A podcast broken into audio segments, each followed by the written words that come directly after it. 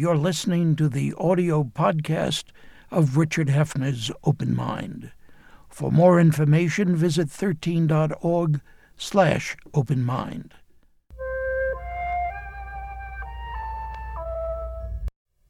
I'm Richard Heffner, your host on The Open Mind, where once again we concern ourselves with health care in America as we have so many times since this century began.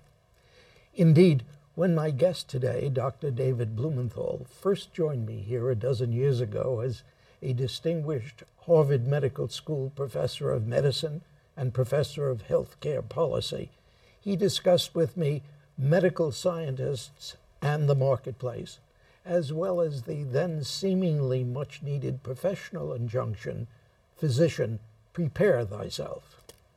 Well, now Dr. Blumenthal is president of the world renowned Commonwealth Fund, a major national philanthropy heavily engaged in independent research on health and social issues.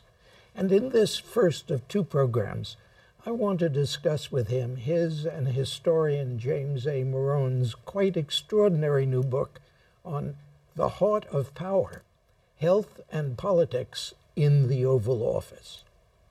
Clearly, other than war and peace, few issues have commanded our recent president's attention more than health care.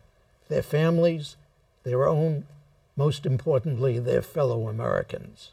And I'm more than intrigued to learn that presidential scholar Richard Neustadt, my own late friend and colleague, indeed one of Open Mind's first guests when I began it nearly 60 years ago, played such an important role in focusing Dr. Blumenthal's attention on health and politics in the Oval Office. So that I would ask Dr. Blumenthal whether Dick Neustadt's expertise in the nuances of presidential power did indeed give him any particular insight into health policy and the Oval Office. Uh, thank you. Um, delighted to be here. Uh, Dick Neustadt was a towering figure in the history of understanding the U.S. presidency, and I was uh, a good friend and admired him enormously. And his interest in the presidency directly influenced my sense that there was a story to be told about how presidents lead at the national level in healthcare politics and policy. And it was that story that I and my colleague Jim Morone set about, set about to tell. Uh, and we were pleased to find that there was a story. One of the things that we were able to do, because I'm trained as a physician, is to incorporate, uh, thread into the story, the personal health histories of presidents and their families to try to see whether that was one special theme that was pertinent to this subject matter that might, might or might not be pertinent to many other issues that come before presidents. And your answer was yes, of course. Of course. How did that work out? What did you well, see? Well, we saw that, of course, presidents vary enormously, but there were critical times in presidents' decision making where they clearly were influenced by a personal experience. And one thing that's common to every human, whether they are poor and homeless or whether they sit at the height of power uh, in, the, in the known world, they all share a vulnerability to health problems and disease, and they all share families who have that vulnerability. And in a very personal way, presidents just as anyone else, feels that vulnerability. So there were a couple of places where it clearly uh, played a role. Uh, and I remember, for example, very clearly an archivist at the Eisenhower Library asking me if I'd read a particular oral history uh, of a conversation between President Eisenhower and his then Secretary of Health, Education, and Welfare. And it was about his uh, wife, Mamie's uh, parent, who, uh, mother who lived with them in the White House and was chronically and seriously ill. And there, when, I, when the archivist brought it out, was a story about uh, President Eisenhower reflecting on the pain and difficulty of his mother in law and the cost of illness associated with that kind of a long term chronic illness. And after that, he actually turned to his Secretary of Health, Education, and Welfare and said, I'd like to do something for the elderly. Now, this part of Eisenhower's tenure is rarely discussed, but in fact, there was an effort toward the end of his presidency to do something like Medicare. And he made that effort. He got badly beaten up by the American Medical Association and by the Republican uh, opposition to that kind of work, and he backed away from it. But it gave me a different insight into him as a man. Now, Edward, uh, Ted, not Ted Kennedy, but John Kennedy, had a similar experience after his father had a stroke, after Joseph Kennedy Sr. had a stroke. And this energized him to bring Medicare, health insurance for the elderly, before the Congress, unsuccessfully, as it turned out.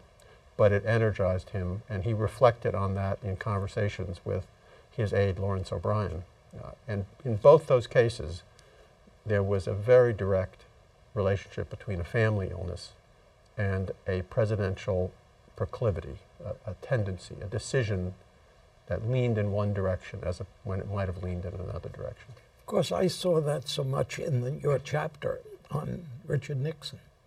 Yes, of course, that, uh, that's another very, very important, uh, uh, relatively untold story. Uh, Richard Nixon, uh, his entire family was ravaged by tuberculosis. Uh, and Richard Nixon himself likely had tuberculosis as a child. there are tantalizing hints that, as a physician, I could kind of see in the, his description of his childhood. But he lost a, a brother to tuberculosis. He wrote about it in very moving terms, uh, in terms during his uh, childhood.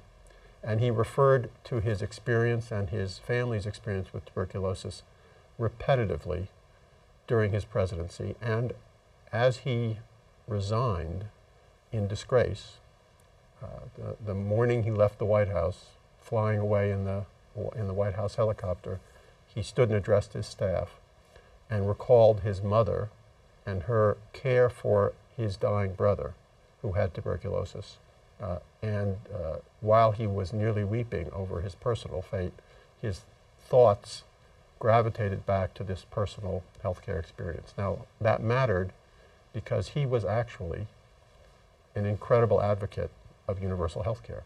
Uh, not commonly cited for that, but he put forward a bill that uh, was, in retrospect, more radical than President Obama's uh, proposal, uh, now called the Affordable Care Act.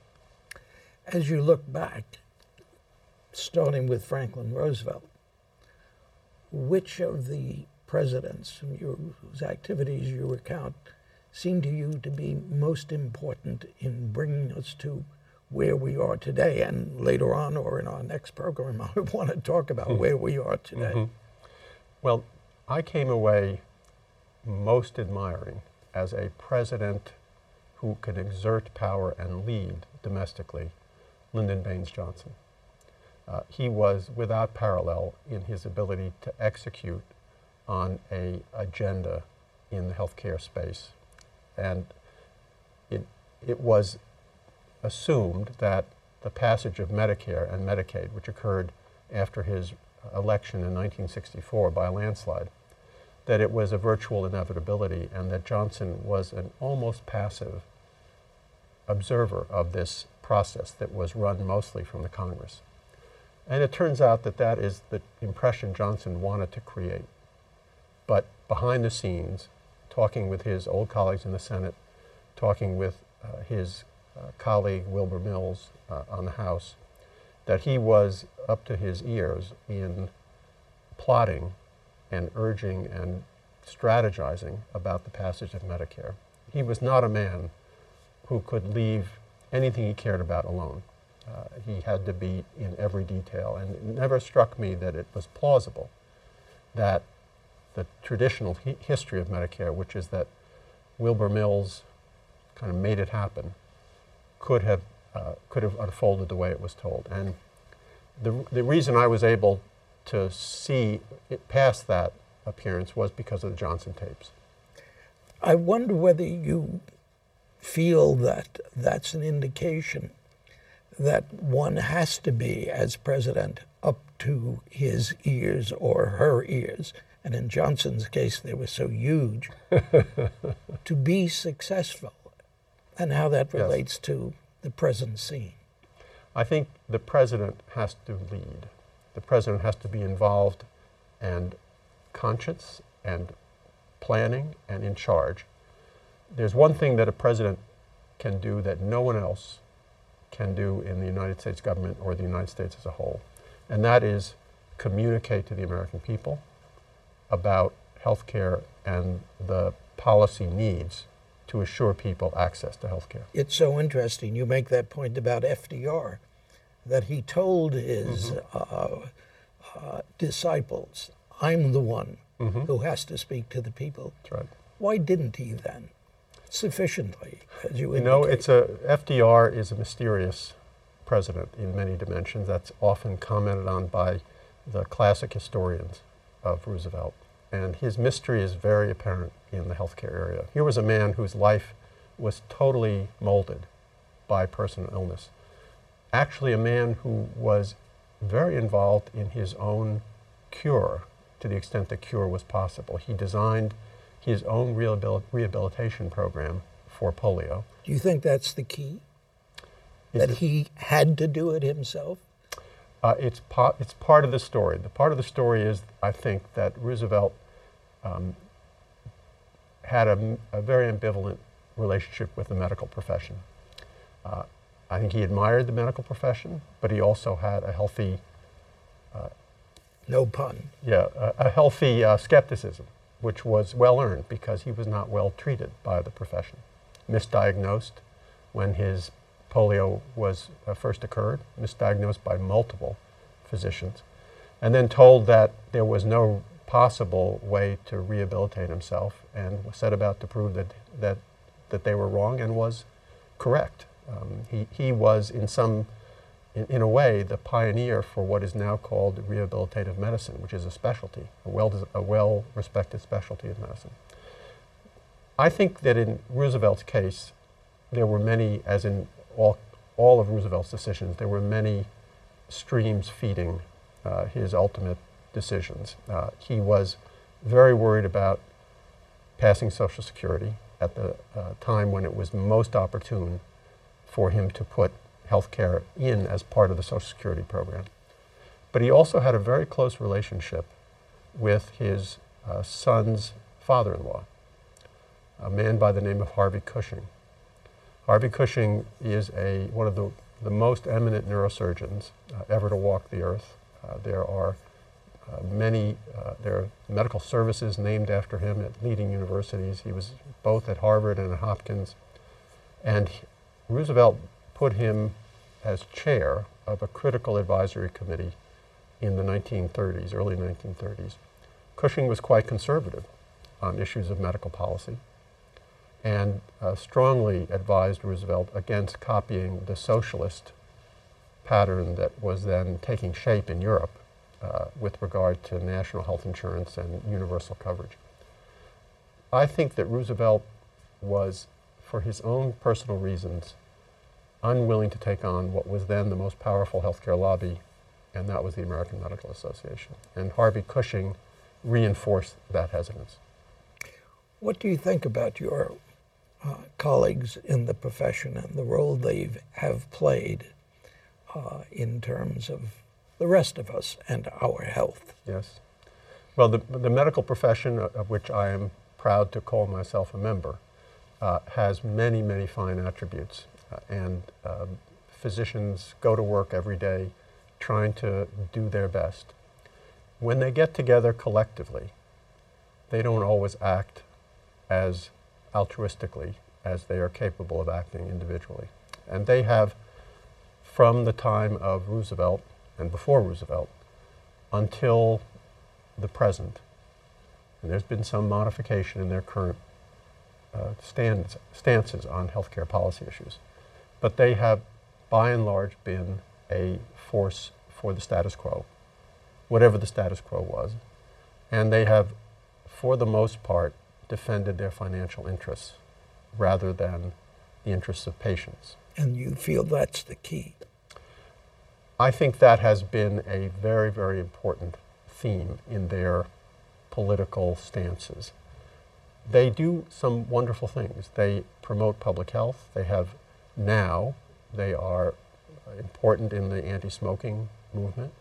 Uh, they, uh, they do have many public spirited uh, endeavors. But when it comes to insurance, coverage, and payment, they tend to adopt self interested and conservative stands. I'm particularly interested in um, your chapter on the second Bush, Mm-hmm. President Bush. Um, uh, your enthusiasm for him sort of, for me, flew in the face of my perception of his participation in social legislation. Yeah. I was wrong then. Well, I, I think you're wrong. Well, From what we learned, uh, talking to the people who worked around him and experienced his input directly on what was the most important expansion of Medicare in its history, and that was the addition of the drug benefit for Medicare, so called Medicare Part D. Uh, President Bush decided early to champion that.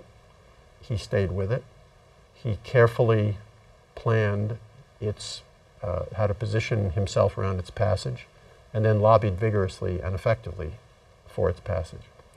One of the things he did that uh, Obama was later criticized for, but I think was a correct position to take, is he didn't get too far into overt involvement in the passage. He laid out some principles, some guidelines, and then he turned it over to the Congress to shape the actual legislation, the details. Now, that's what Johnson did with Medicare and Medicaid. It's what Clinton failed to do, uh, and it's what Obama did with success. My, one of the lessons we learned in watching presidents work healthcare issues over time was how important it is for them to set direction, elaborate principles, set guardrails, but not try to write every line of a piece of what will turn out to be extraordinarily complicated, extraordinarily complicated and controversial legislation. in in your rules that you set down in, in, in this wonderful book about the heart of power, um, I'm mer- very much amused at your blanket statement. Don't listen to the budget people. That's right. that was, um, uh, uh, as someone who trained at the Kennedy School of Government in part and had a lot of economists who were uh, my, my mentors and uh, who I respected, uh, we took that position with some uh, uh, kind of circumspection. But it is true that starting with Lyndon Johnson, going through Clinton, going th- up through the Obama uh, experience, there's never been, as far as I can tell, an organized economic force within the White House, OMB, uh, Treasury that has favored the extension of coverage to any part of the American public. And the rationale is almost always it can't be afforded. There's always a deficit to worry about. There's always an expansion that might be undermined or a, um, a or a depression or a recession that makes it uh, unwise to do it at any point in time. And uh, Johnson was able to get Medicare through because he ignored his economic advisors. Clinton ignored his economic advisors, otherwise, he never would have advocated for health care. And Obama faced the same decision and also went forward with it. Now, uh, Johnson was successful, Obama was successful. Uh, the other, the other proponents of health care, like Clinton, now Clinton actually made the decision to address the economy before he addressed health care. And that was one of the reasons that uh, he failed. Well, one of your rules is get in there quickly, and you quote Lyndon Johnson as saying to uh, his staff people after his election, "I lose support every day Yep. now that the election is over." So here so was you a want him to rush into it. here was a man, Lyndon Johnson, who understood power better than, uh, as well as any president has ever understood power. He, in 1964, he was elected over Goldwater by an historic margin, a huge landslide. Uh, and if there was any time in American history when a president could have relaxed and, and uh, planned carefully for the enactment of the legislation he cared about, that was the time. And what did Lyndon, Lyndon Johnson do? He got his staff together within a week and he said, We have to act fast, we have to act now. Every day I lose power. Every day I will make someone angry at me. Every day I will lose a vote. And that was only another example of what I think we saw repeatedly. Clinton's delay of, the, uh, of his health care legislation made it impossible to pass it.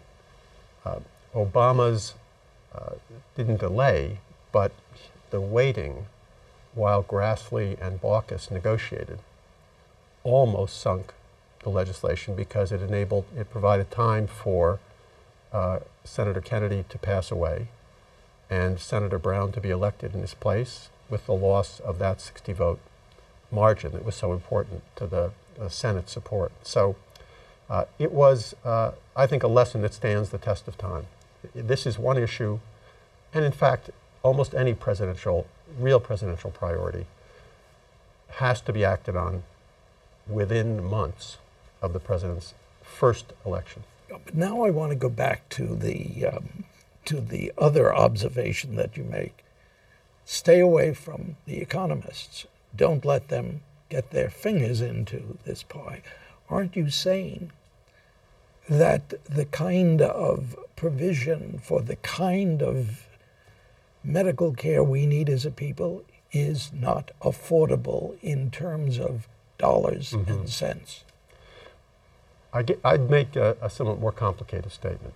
I think our ways of accounting for the costs and benefits of healthcare do not, uh, do not figure effectively the benefits. So we look almost always at the expenditure side. We never looked, look at the revenue side. The revenue occurs in terms of a healthier workforce, less absenteeism, more productivity at work, a population that's capable of learning, uh, in school with healthy children or learning as adults, uh, a population that is more secure uh, in their lives and in their work. Let me give you a, a, an example from, the, from China. Uh, so the Chinese are very interesting because we think of them as a socialist country, but they have fashioned a healthcare system that is pure capitalism, unfettered capitalism. People pay out of pocket they're now getting some insurance, but that's only about a three or four year, only three or four years old that the, that the Chinese have had a conscious effort to extend insurance to their population. So why did they do this? Because there was no inclination to do it. The Chinese decided that they had to give everyone some protection against the cost of illness because people were saving so much money to deal with their health care expenses. Hmm that they weren't buying other goods and services. They couldn't build a domestic consumer economy as long as health care was not covered. So uh, I think that there are many calculations that go into the welfare that society reaps from universal coverage of health care that don't come up in the federal budget deficit calculations.